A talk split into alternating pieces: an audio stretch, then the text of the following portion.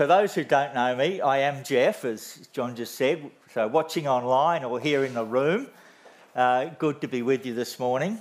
Uh, bit of a shout out to Troy and Edwina and Taylor if you're, if you're watching now or, or later. Uh, hope you're having a restful and relaxing time in the northern New South Wales sun and surf.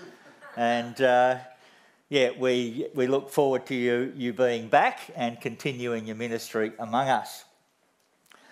Uh, let's pray, shall we? Heavenly Father, we just acknowledge your presence with us this morning. We welcome you.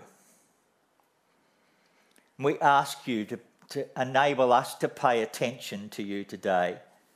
That as we open the scriptures, that we will see and hear what you want us to see and hear. We ask that you give us humble hearts to respond to you in the way that you call us to. And we ask this in Jesus' name. Amen. Um, d- demographers tend to, to um, group the people they study into generations. now, you've probably heard that excuse me, you've probably heard the expression baby boomers, right? That's a description of a generation of people who grew up or who were born post war during the post war baby boom. Um, so between about 1945 and 1965, um, if you're in that group, you're a baby boomer. Uh, then it was followed by Generation X, so from around about 1965 through to 1980. Uh, the, the, dates vary a little bit depending on who you read. Uh, and then you've got Generation Y or the Millennials um, from 1980 through to about 2000. Uh, now, we do have, looking around, a bit of a smattering of baby boomers with us this morning.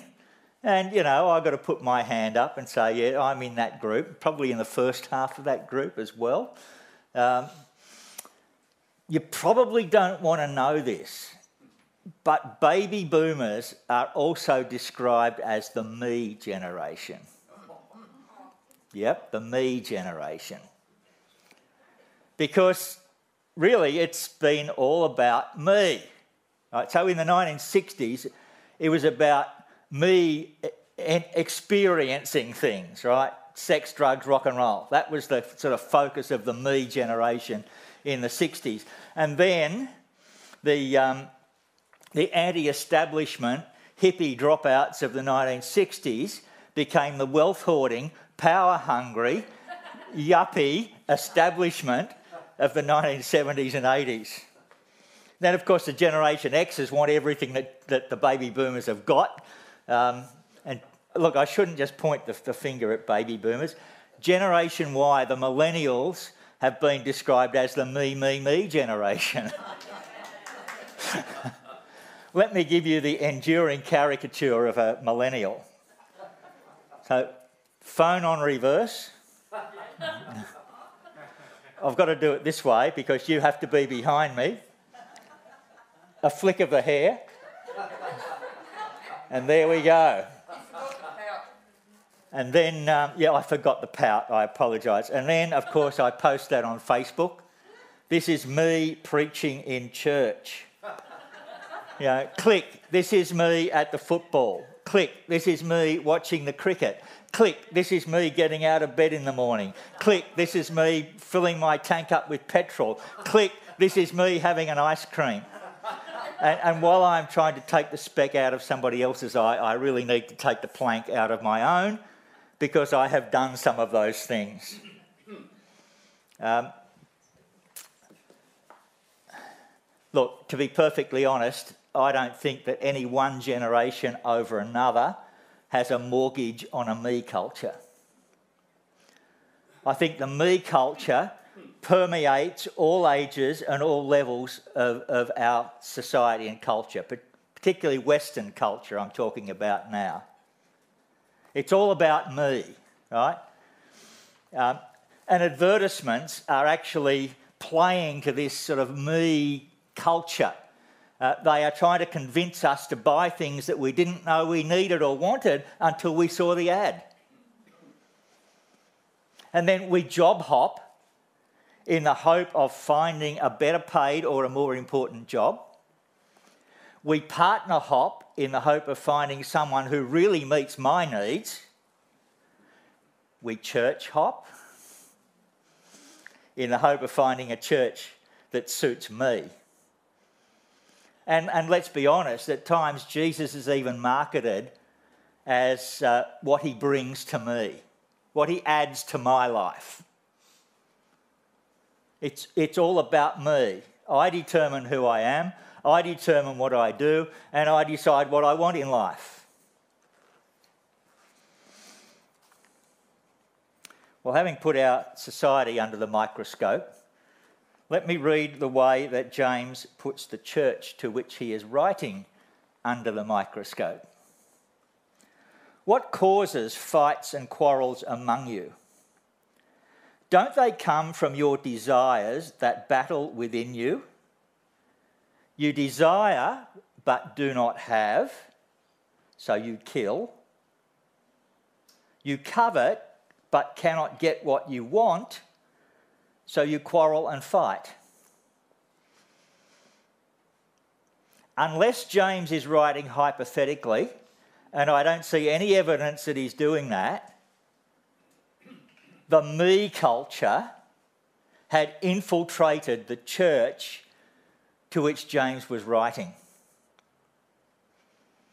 And for many in that church, it was all about me, my pleasures. The word that James uses uh, for pleasure is the Greek word hedonia, uh, from which we get the English word hedonism. Hedonism is the pursuit of pleasure above all else, or at least the absence of pain at the very least, but the pursuit of pleasure above all else. And, and by extension, the hedonist, the true hedonist, as one who thinks that the, the morality of an action, in other words, whether an action is right or wrong, is determined by whether it brings me pleasure or not. And so, in the church to which James was writing,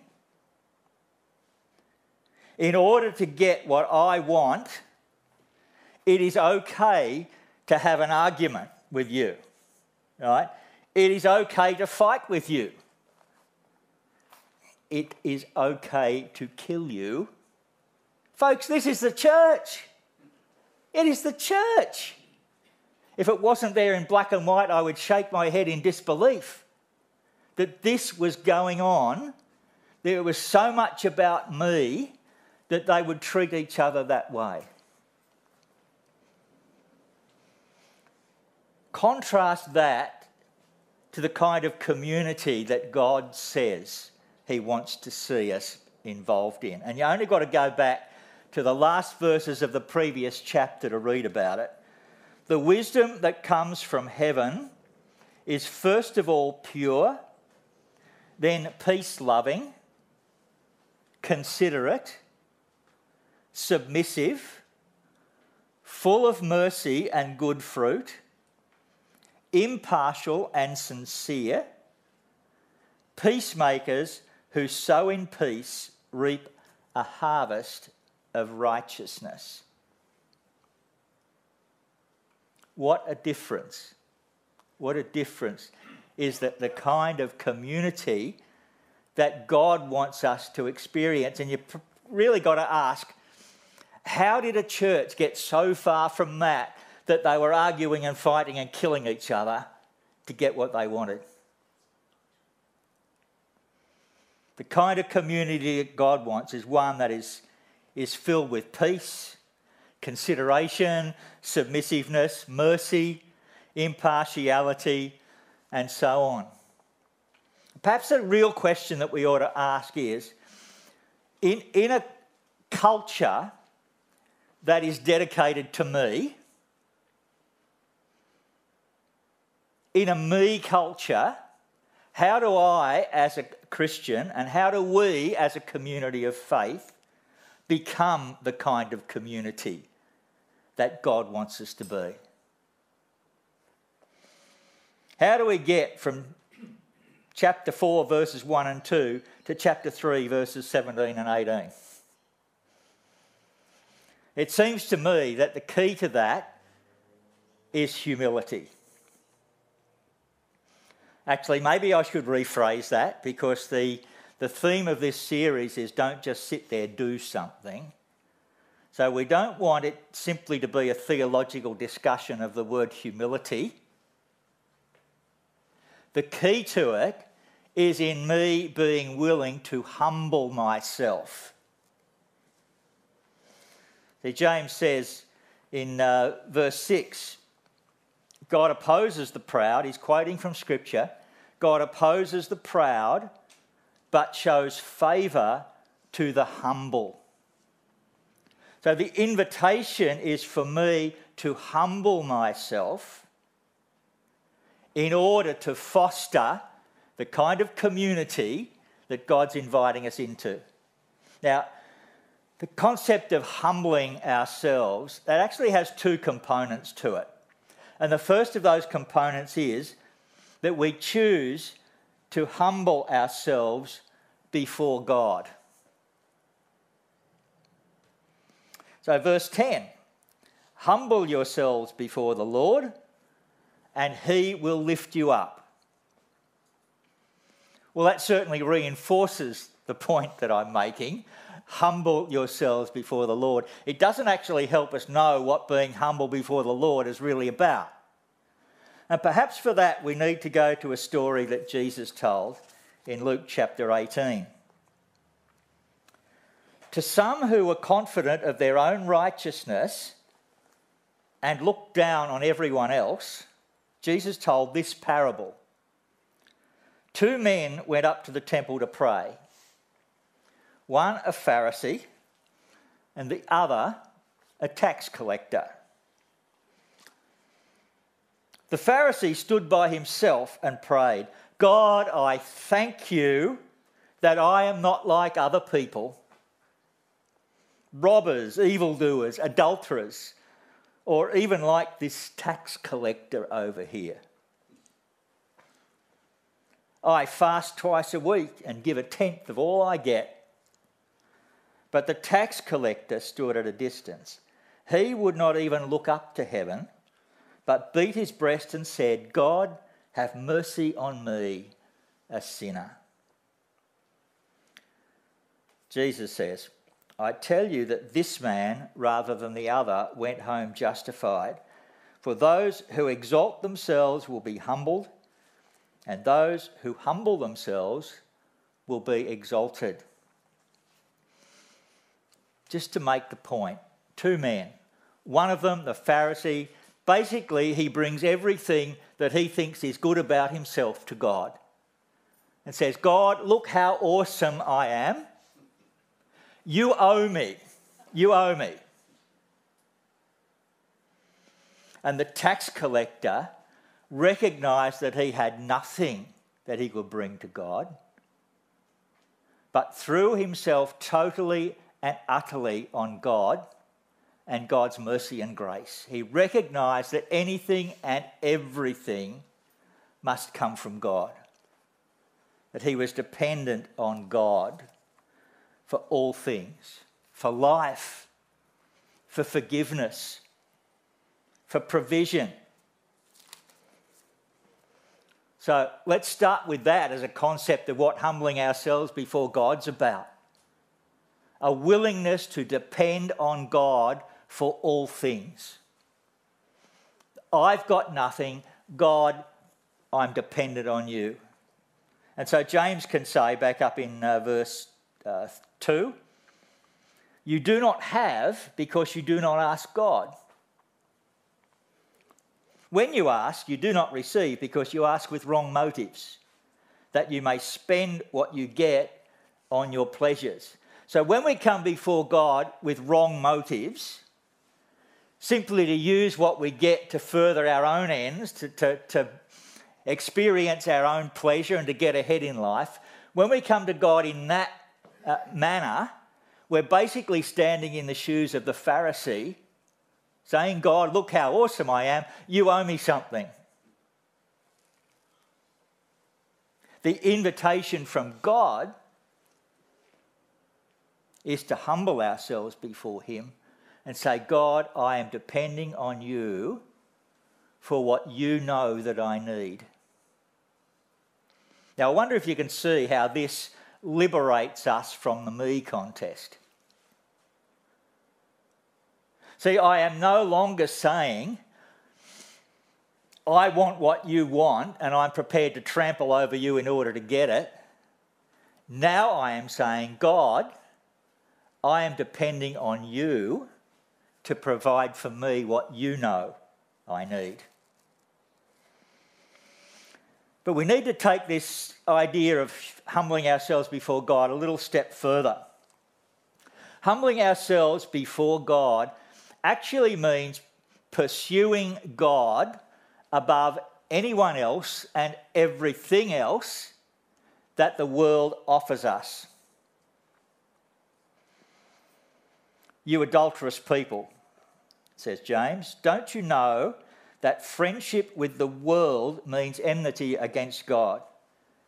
Anyone who chooses to be a friend of the world becomes an enemy of God.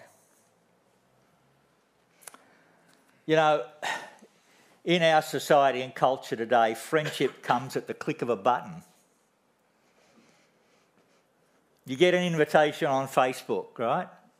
I want you to be my friend. And there are two buttons accept or deny, or whatever the other button is. yes, look, there, Don Champion's inviting me to be his friend. I will click the accept button. And, and then Bertha Brown's inviting me to. Well, I don't know Bertha Brown, but hey, I'll click the accept button anyway because that gives me one extra friend on Facebook and makes up 1,200 friends for me on Facebook. We can be friends without knowing people. And we can be friends without having to do anything, except maybe every now and again clicking the like button on one of their posts. Well, I have news for us. Friendship with God does not take place on a Facebook page. Friendship with God is all in, it is all about God. It is all about my passionate pursuit of God and the things that He wants me to do and be in life. Friendship with God is me saying to God, God, you tell me what you want me to do. You tell me where you want me to go. You tell me how you want me to live my life. And so James wraps up uh, this chapter by saying this Listen, you who say, today or tomorrow we will go to this city or that city, spend a year there, carry on business and make money uh, why, you do not even know what will happen tomorrow. What's your life? You are a mist that appears for a little while and then vanishes.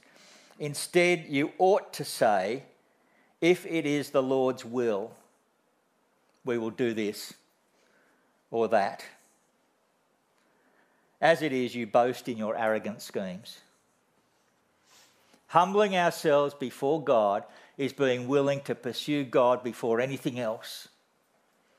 And to say to God, it is all about you. And again, I hope you can see how this liberates us from the me culture. In fact, we're actually saying, I don't want to be part of the me culture because I no longer want to pursue the things that this world offers. I want to pursue God and what God is asking of me in life. Now, the second component of humbling ourselves is the choice to humble ourselves before others. So, back in uh, chapter 3, verse 13, who is wise and understanding among you? Let them show it by their good life, by deeds done in the humility that comes from wisdom humbling ourselves before others is being willing in some way to do good, compassionate, gracious things for other people. Perhaps we can go to uh, Philippians chapter 2 as a classic passage where humility before others is discussed. Paul says, Do nothing out of selfish ambition or vain conceit. Rather, in humility, value others above yourselves, not looking to your own interests, but each of you to the interests of others. So James is telling us that the me culture is about sort of getting in front of other people, pushing people out of the way in order to get to the front of the queue. So Lorraine and I, um, some years ago, were attending Pathways Church at Pendle Hill. And every Thursday night, the church had a community dinner, community meal. And you know, we get quite a number of people from the local community come in and it was like the, the meal was prepared in the kitchen and then served at the servery. Now, I remember this one night, I remember it very clearly. The image is just sort of baked into the back of my, my memory. Uh, Bruce Pedersen, who was the pastor, sort of made the announcement that the dinner was ready and we could line up to get, get our meal. And about, about 15 to 20 children, come teenagers, all rushed together to, to try and line up at, at the servery to get their meal, pushing each other out of the way, shoving in, pulling and pushing each other, just to try to get to the front of the queue to get their meal first, or to be at, at least as close to the front of the queue as was humanly possible. Paul tells us that true humility doesn't push people aside to get ahead of them. True humility actually steps aside in order to promote the interests of the other person. True humility is a willingness to serve other people and put their needs ahead of our own. I actually love the way those verses are expressed in the message version of the New Testament. It says this Don't push your way to the front, don't sweet talk your way to the top. Put yourself aside and help others get ahead. Don't be obsessed with getting your own advantage. Forget yourselves long enough to lend a helping hand. I confess that I am a huge fan of the Bugs Bunny show. I got a yes from John. Okay. Right. Uh, there are a couple of little characters on the Bugs Bunny show, two very polite gophers named Mac and Tosh. If you've seen the Bugs Bunny show, those that picture should um, remind you of who I'm talking about one enduring image for me in a Mac and Tosh cartoon is of the two of them about to walk through a door. And Mac steps aside and he says to Tosh, You first. And Tosh steps aside and said, Oh, no, no, you first. And Mac steps back and he says, No, no, no, I insist after you. And Tosh says, No, no, I insist after you. Humbling ourselves is the willingness to step back and say to the people around us, after you. You first.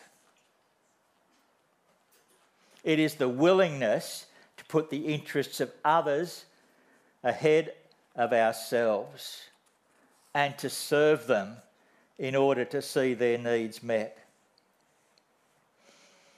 So Jesus said at uh, the end of one of his little sessions of teaching, those of you, can we have that verse up, please? Yep. The greatest of you, among you will be your servant. For those who exalt themselves will be humbled, and those who humble themselves will be exalted. The greatest of you will be a servant. That's what humility is about being willing to serve others, putting their interests ahead of ourselves. I have to say um, that if I could have chosen the songs that we were going to sing in this morning's service, I probably couldn't have chosen better. Because what I, what I saw in those songs was expressions of humility, particularly humility before God. Jesus be the centre, right? Jesus be the centre.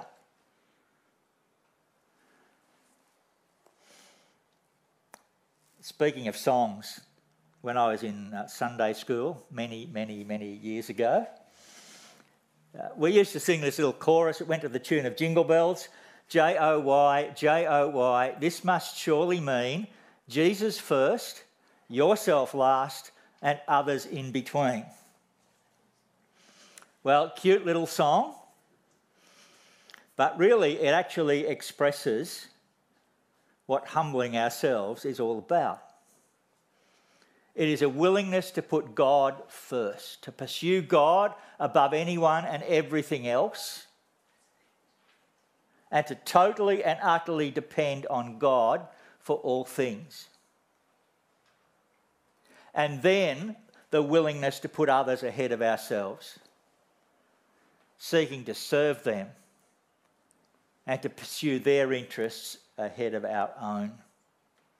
And that is the pathway to becoming the kind of peaceful, compassionate, merciful, gracious, and loving community that God wants us to be. I suppose we have to recognise that the, the first step in that process is actually about pursuing God, pursuing Jesus above all else. And so, my question to you is is that something that is on your agenda? Are you following Jesus? Do you trust in Jesus as your Saviour and Lord?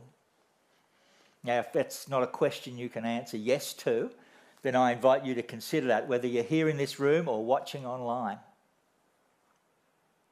Because really, it's only then, particularly with the living presence of Jesus in us through his Holy Spirit, that we can actually make the choices and do the things that he wants us to do.